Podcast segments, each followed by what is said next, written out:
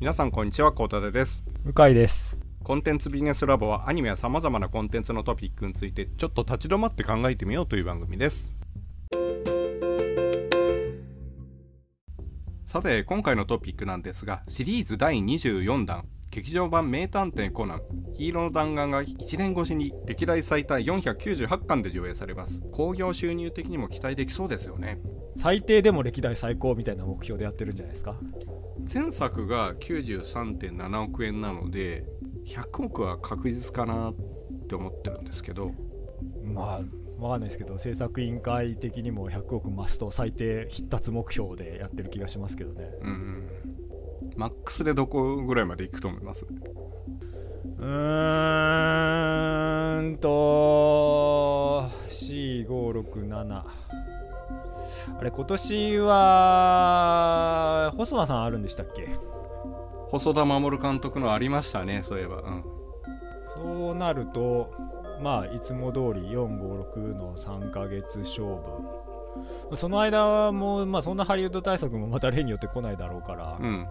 その間は無風状態で、うん。例年以上に無風状態で回せるとは思うんで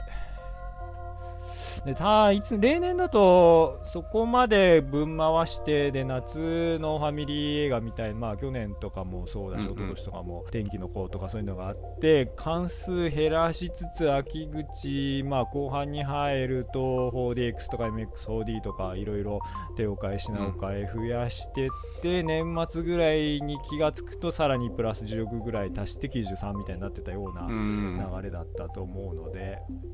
そうですね100は早々に超えてそこから102030ぐらい馬積みできるかどうかみたいなうん流れかな、まあただ中身見てないんでね結構コナン中身によっても多少上下するじゃないですか。そうですね。それはあると思いますね。なんで、まあ、ただ去年そこまでキャラが強かったとか中身が抜群だったとかいう印象では、去年っていうか一昨年か。はいはい。でなくて93.7とかなので、うんまあ同じぐらいだったら100は超えてで、まあ、その数年前のこうアムロブームみたいな感じの内容までいけば、1203040みたいな世界じゃないですかね。うん。今回赤い一家の物語っていうことなんでネタとしては結構いけそうだなっていう感じがしてんですよそうですね。ネタとしてはそうでしょうけどネタよりキャラ萌えキャラ人気みたいなところが最近のコナンでかいから。確かにそれありますよね。うん。ちょっと蓋を開けてみないとはい。分かんないですね。あと今コロナ禍なのでファミリー層に影響があんのかないのかとかあとリピーターの動きってどうなっちゃうんだろうなとかその辺も気になってるとこなんですよ。リピーターはまあまた入得商法やると思うので、うん。そんなに気にしないでもいいかなっていうところとファミリー層が、まあ、昔よりは比重は減ってるとは思うんですけどね、うん。今はもう完全に20年経って一回りして、あのー大きなお友達の女性層がメインになってると思うんで、とは思うんですがどうですかね。あの「鬼滅の刃」も割とファミリー層が来てたじゃないですか。そうですね最初の頃は特に。そう考えるとあんまコナンも影響ないのかなとも思ったりしてますまあもともとファミリー層はねあの昼の午前中とか昼とかのその土日とかに来るので、はい。そこまで影響はないかなって気はしますけど、まあ、影響あるとしたらまあおそらくコロナの第4波が、まあ、4中後頭ゴールデンウィークぐらいにドンと来るのが確実視されている状況なので、そうするとまた映画館が19時20時終了みたいなあことになった時の夜の方が結構レイトショーコナンって意外とね、まあ、そういう客層に変わってきてるんでレイトショーとか含めて夜お客さん入る映画になってきてるはずなので、うん。そっちの影響の方が心配かもしれないですね。うん。そうかもしれないですよね。あと iMAX とか MX4D とかも最初にもうドーンとやるじゃないですか今回。いつものパターンじゃなくて、それも影響多少あるかもしれないですよね。最後の上積みっていうところで。これはどっちに転ぶかわかんないですね。今まではそのリピーター需要としてこう iMAX とかはい 4DX とか、まあ、あの特別上映形式のもので2回目3回目初手から見る人は基本そうそういなかったはずで、うんうん。でそれ始まりますよっていう話題を出すことでまたもう一回こう注意喚起をしたりとか、まあ、はい入得そこ用に作ったりとかするっていったきっかけ作りに使えてた部分もうん。あったと思うんですけど初手でやっちゃうとお祭り感はもちろんすごい出ますけど、うん。その後の話題作りが結構ネタ提供がうん。もう一回映画館行ってみようっていう動機に関して言うとちょっとマイナス面もあるのでどっちがいいかですね。初動からドーンと出してうんお祭り感が出るのと、まあ、あと単純に客単が上がるので、うん。客単が上がるから公衆の数字が出やすくなるので、うん。それのインパクトで流行ってる映画館を出してあのライト層にこう興味関心ぐらいの人たちに来てもらうっていう効果の方がでかいのかはちょっと今回やってみて前作と比較するぐらいな感じじゃないですかね。その辺はぜひあの終わった後に分析を拝見したいですけどね。まあ見せてくんないでしょうけど。今年1年去年もそうですけど割とこう配給会社とか映画館ってチャレンジングな感じですよね。めちゃめちゃいろんな知見たまったと思うんですよね、うん。なんで仮に完全に綺麗にコロナが収まって日常が戻ってききたとしても戦略はいろいろ変わってくるでしょうね、うんまあこういう環境じゃなかったら多分もうずっと同じことをやり続けてただろうところがこう怪我の巧妙じゃないですけど、いろんな知見データがたまったことはまあ唯一いいことかもしれないですね。そうですね。だから iMAX とか MXOD とか最初にやるのがいいんだっていうことになるかもしれないですよねこれからは。そうですね。まあ複数作品でねそういうやり方試してるから作品によってはいいし作品によっては悪いしじゃあどういう作品ならやった方がいいのかみたいなところまで分析が進む可能性ありますよね、うんちなみに今回のコナンはまあもちろん中身はまだ全く分かんないんですけどアクションが多めっぽいなっていう雰囲気がなんかあるんですよ。うん。だそうなるとやっぱ MXOD とか 4DX とかそういったところが行くのかなっていう気もしてるんですけど。うーん。まあでも上げてみね。上げてみたら全然違う映画だったりして内容次第ですよそうっすね。MX4D とか 4DX、4D 系の映画は、あの上映は結構作品内容によって必要っていうやつとあぴったりってやつが2曲に分かれる気がするんで、ーなんとも言えないですね。まあそれはあるかもしれないですよね。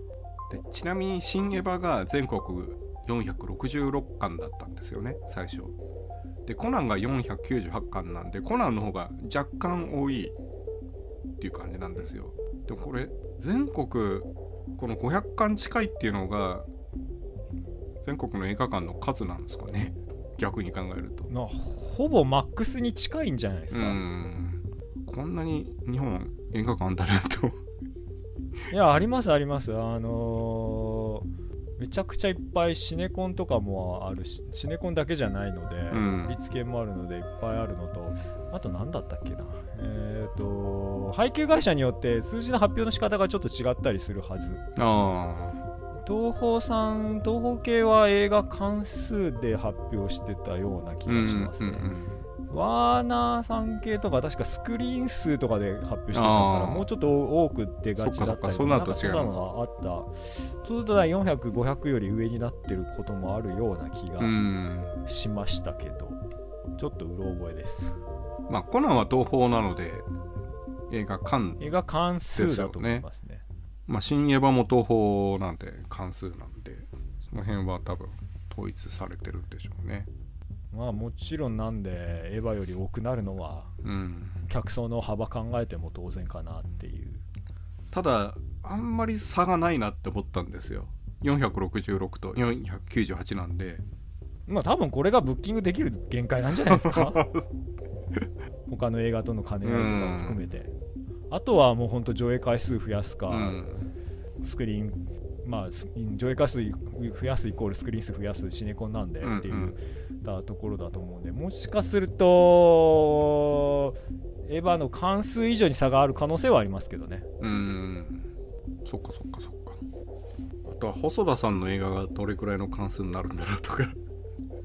なんとなくこう興味が出てきました。その辺からじゃないですかね。あの結構戦略が問われるというか、うん。もう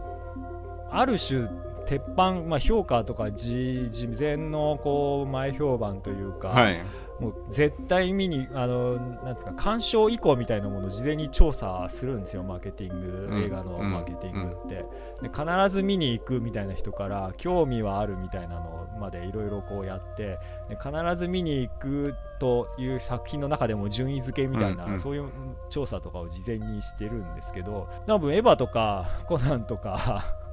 鬼滅とかはそこがもうある程度確実に見える数字があるうん。ものうん。に関してはもう堂々とドカンと開けてしまえっていうことが今後やっていくことになるんだろうなってういうん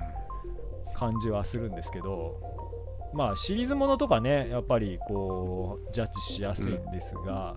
ちょっと細田さんは結構年によって上がり下がりが、うん。特に前作だいぶ下がってるので、なかなかこう決断決断になると思いますけどねそれなんでこう、コナンとかエヴァ的に鬼滅的にドカンとっていう判断をもしするんだとしたらそんなにすんなりよしやろうっていうほど自信を持ってこうやれるところではない気がしますね。うん。また東宝さんですかね。だと思いますけど。その辺は東宝さんの手腕が問われますよね。そうですね。まあ覚悟というか。はい。やっぱそこ大変ですよ。あのまあ、例えばち、うんそこ規模としてはあのそこまで今のこういう状況ほどではないですけど、あのえーと君の名はうんうん君の名はの開け方とか本当に決断だったと思うんですよね。うん。前作が、まあ、1億2億3億ぐらいの世界だったかな。そうだよねあれ。あれすごいなと思ってあ東宝さん大丈夫かってみんな心配してた感じですよね。そそこから300、300巻ぐらいでしたっけ、ドカーンと開けるっていう決断をしたのは、ものすごいえあの勇気だし、うん。まあ、本当に勝負だったと思うんですけど、うん。なんで、まあ、細田さんとかの作品をこうコナン、エヴァ並みに開けるっていうのは、結構それに近いうん勝負になると思うので、うんまあ、中身見て絶対的な自信があればやるかもしれないですけど。うん少しでも不安があれば従前のやり方になるんじゃないかなって気がしますね。なるほどねまあ、逆に言うと期待値として取ることもできますけどね、すごい関数を開けてきたってことは、絶対的な自信があるんだ、じゃあ見に行こうっていうインパクト、で本当にその通りのクオリティだったら、バーンと上振れる可能性もあるので、だからあのコナンとかエヴァとかそれと同じぐらいの傑作ですよ。ぜひみんな見てくださいっていう感じになるかもってしれない。いうメッセージに、関数がある種メッセージうんうん。うんになりますよね。うん。そうですよね。でもコナン鉄板ですね。そう考えると。まあ世界的にもね、うん。あのー MCU が鉄板になってるようにこうある程度こうシリーズものというか安心して見られる、まあ「スター・ウォーズ」もそうでしょうけど、うん。ものが強いっていうのは日本に限った傾向じゃないのかなって気がしますけどね。うんで昔のコナンってそれこそねコナンの劇場版の最初の頃ってもう大したことなかったじゃないですか。大したことないっていうかまあそれでもヒットはしてましたけど今みたいにねなんか100億を伺うようなレベルじゃなかったので。あのー最初出てな何段目ぐらいだったかな？20億ぐらいまで上がってったじゃないですか、うん。確か報酬が、20何億ぐらいまで上がってって。でそこから右肩下がりになったはずなんですよ、うん右肩下がりになってっててそろそろ大丈夫かなぐらいなところで、えー、と10年10作だか15作だかそれぐらいだったと思うんですよね、で、えっと、2011年だったかな、あのー東北東日本大震災があっうん。た前の年か。前の年に30億ぐらいまで戻って、うんおなんか戻ったぞって確か黒の組織のネタかなんかやって内容がいいから戻ったのかなみたいな。まあ切り札じゃないですかメインストーリーなので,、うんですね。使って上がってからそれで戻ってきたのかなと思って震災があって今年はダメかもって言ったらそれでも去年を上回ってこれは何か違うかもしれないって話になって3年連続で30億を超えて右肩になってった時にあお客さんが一巡したんだなっていう,、うん。こう世代が一世代十何年経ってるんで回ってまあ子供料金が大人料金になったみたいな意味もあるし、あと大人にななるからリピートで見るようなあの女性の大人の女性がお客さんターゲットに入ってきてで報酬が上がりだしたなっていうのは結構間近で見てたじゃないですか僕ら。そうですよね。うん。制作がめちゃくちゃ良くなってすごい作画もものすごいアップしたとか必ずしもそういうわけでもないじゃないですか。まあ安定して今まで通り延長線上でいいものを作り続けてるだけだと思うんですけどね。うん、うん、でも報酬がどんどんどんどん右肩上がりになっててあれはちょっとびっくりするっていうかな何なんだこれはみたいな感じでしたよねうん、まあ何か一つのきっかけ仕掛けでそういうふうに変わっていったっていうよりかはやっぱり10年15年の蓄積で世代が一巡してで、まあ、その間もやり続けてたからこう層のように積み重なってった結果うん。プラスまああーその女性ファンが多くなった。一一番よくこう見に来てくれるお客さんがそちらになったっていったことをきちっと捉えて、うん。まあそういう方向そうまあこびるってわけじゃないですけど、うんうん。そういう現実があるってことを捉えた上であの展開をするようになっていったことが、うんまああと時代のムードというか、まあ、そういううん。コンテンツがこう女性向けというか、まあ、女性ファンがあのつくアニメ作品が増えて増えつつあったみたいな流れともうまく乗っかったっていった複合要因じゃないですかね、うん。まあだとしてもすごいですけどね。そうですね。あと本格ミステリーじゃないですかミステリーとしてちゃんとしっかりしてるっていうのがあるので大人も楽しめるっていうのはありますよね。そうですね、まあ、鬼滅がヒットしちゃった後だと、なんかあんまり説得力はないですけど、やっぱ1話完結じゃないですか、映画が。そうですね。はい。そこはやっぱ間口を広げますよね。うんうんなんかシリーズの続きだからって、ちょっとコナン今まで、まあ、テレビもずっと見てたわけじゃないし、サンデーずっと読んでるわけでもないし、漫画もちょっと飛び飛びだし、みたいな人でも、どっかでは触れて、すごい熱量を持ってコナン見てたり読んでた時期があるぐらいな人でも、うん。映画だと前作見てないしなとかテレビ見てないし、今の漫画の最新刊読んでないからわからないやみたいなでも見に行けますからね。そうですね。でただのキャラクタードラマだけじゃなくてやっぱりこう謎解きっていうのがあるので楽しめるっていうところがありますよね。まあ玉論キャラ知らなくてもうんうん。まあ見れますからね謎推理物として。そうなんですよね。少女アニメっていっぱいありますけどただキャラクター推しだけだと離れちゃうっていうところもあるじゃないですか大人が。そうですねコナンがあんまり離れないっていうのはそういう謎解きとかそういったところにもあるのかなっていうふうな感じがしてますね。まあ戻ってきやすいですよね、うん。今年はねシリーズ第24弾ですからもう24歳ですよ。昔赤ん坊だった子供が。そう考えるとすごい長いですよね。うん、やっぱ一巡する効果は20年経つとやっぱでかいんじゃないですかね、アンパンマンの映画も同じような感じで、うん。やっぱ20年目ぐらいから、まあ、20年前後ぐらいから、はい、こう戻り出したと思うんですよね興行収入うんが、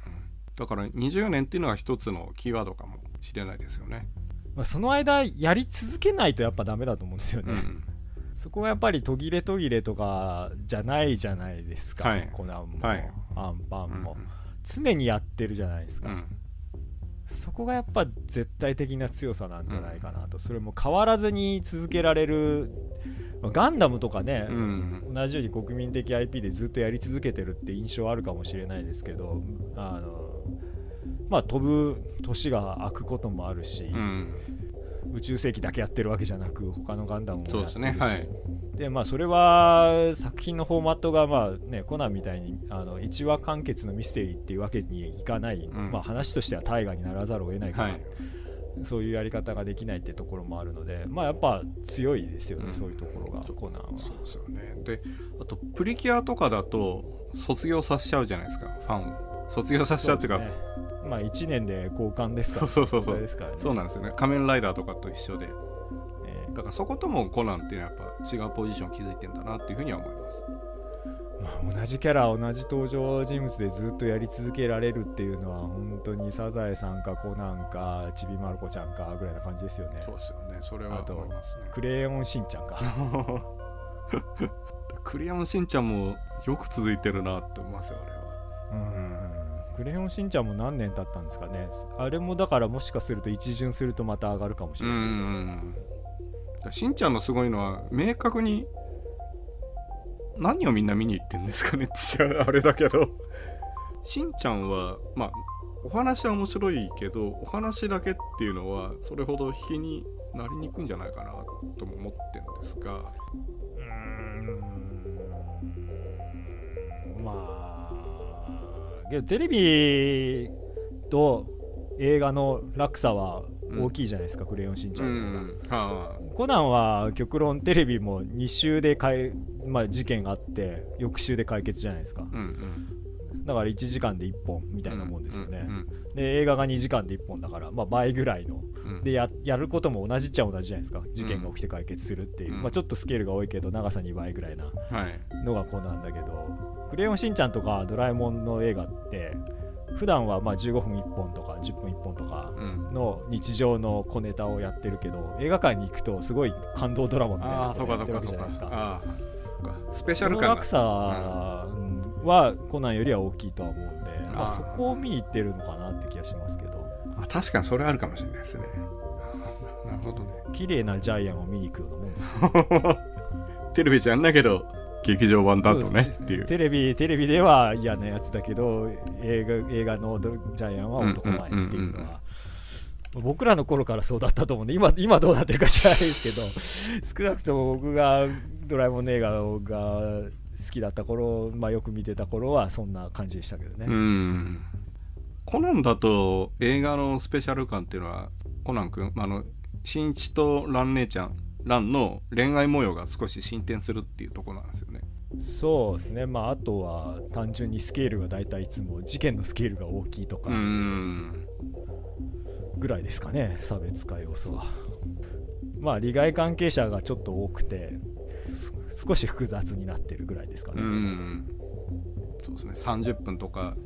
30分2本とかだと描ききれないような謎に挑戦したりとかドラマがあったりとかそういう感じですよね、まあなので、うん。クレシンやドラえもんはドラえもんの映画としての役割はあるんだと思いますよ。うん。なるほどね。じゃあコナンに話を戻すと最近見たニュースだと「名探偵コナンヒーローの弾丸」が中国大陸一般公開決定っていうのを見かけたんですよまあ中国審査時間かかるので、で1年まるっと1年伸びてるので当はい。然もともとコナンって比較的日本で上映した後中国で上映するまでの期間もともと短い、うんうん。すごい早く毎年毎回やってたものなので、まあ当然去年の時点でその仕込みをしてあったわけだから、でそれも順調に進んでたのであれば、うんうん。まあついに決定っていうのはただの煽り文句で実際はもう計画通り粛々とやってるだけだと思いますけどね怪我の巧妙みたいなものかもしれないですよね。そうです。まあ臨機応変にね対応することが求められますからね。うんうん。こういったところも多分今度のコナンって面白いことになりそうですよね、そうですね。中国と日本でほぼ同時公開だったらどんな感じになるんだろうとかそうですね。まあどっちかの評判みたいなものものは流せないですからね、うん。あの宣伝に使えなかったりするので。まあうんどっちも盛り上がると中国でも大ヒットみたいな言い方ができるとね日本側の宣伝文句に当然なるので。そうですよね、うん今までだとね日本が一通り落ち着いた後中国で公開されて中国で大ヒットって言っても見に行く人はもう見に行こうと思っても終わってるとかね。うんうん。そういう感じになってたところが同時にやれるとそういう全世界ヒットみたいな売り出し方がさらにプロモーション、ね、PR に使えるっていうのもありますからね。楽しみですね。